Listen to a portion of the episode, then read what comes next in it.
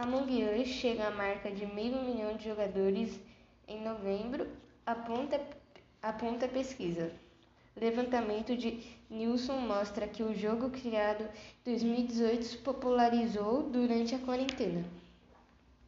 O jogo Among Us atingiu cerca de 500 milhões de usuários ativos no mês de novembro, de acordo com a empresa de pesquisa Superdata que permanece a Nielsen.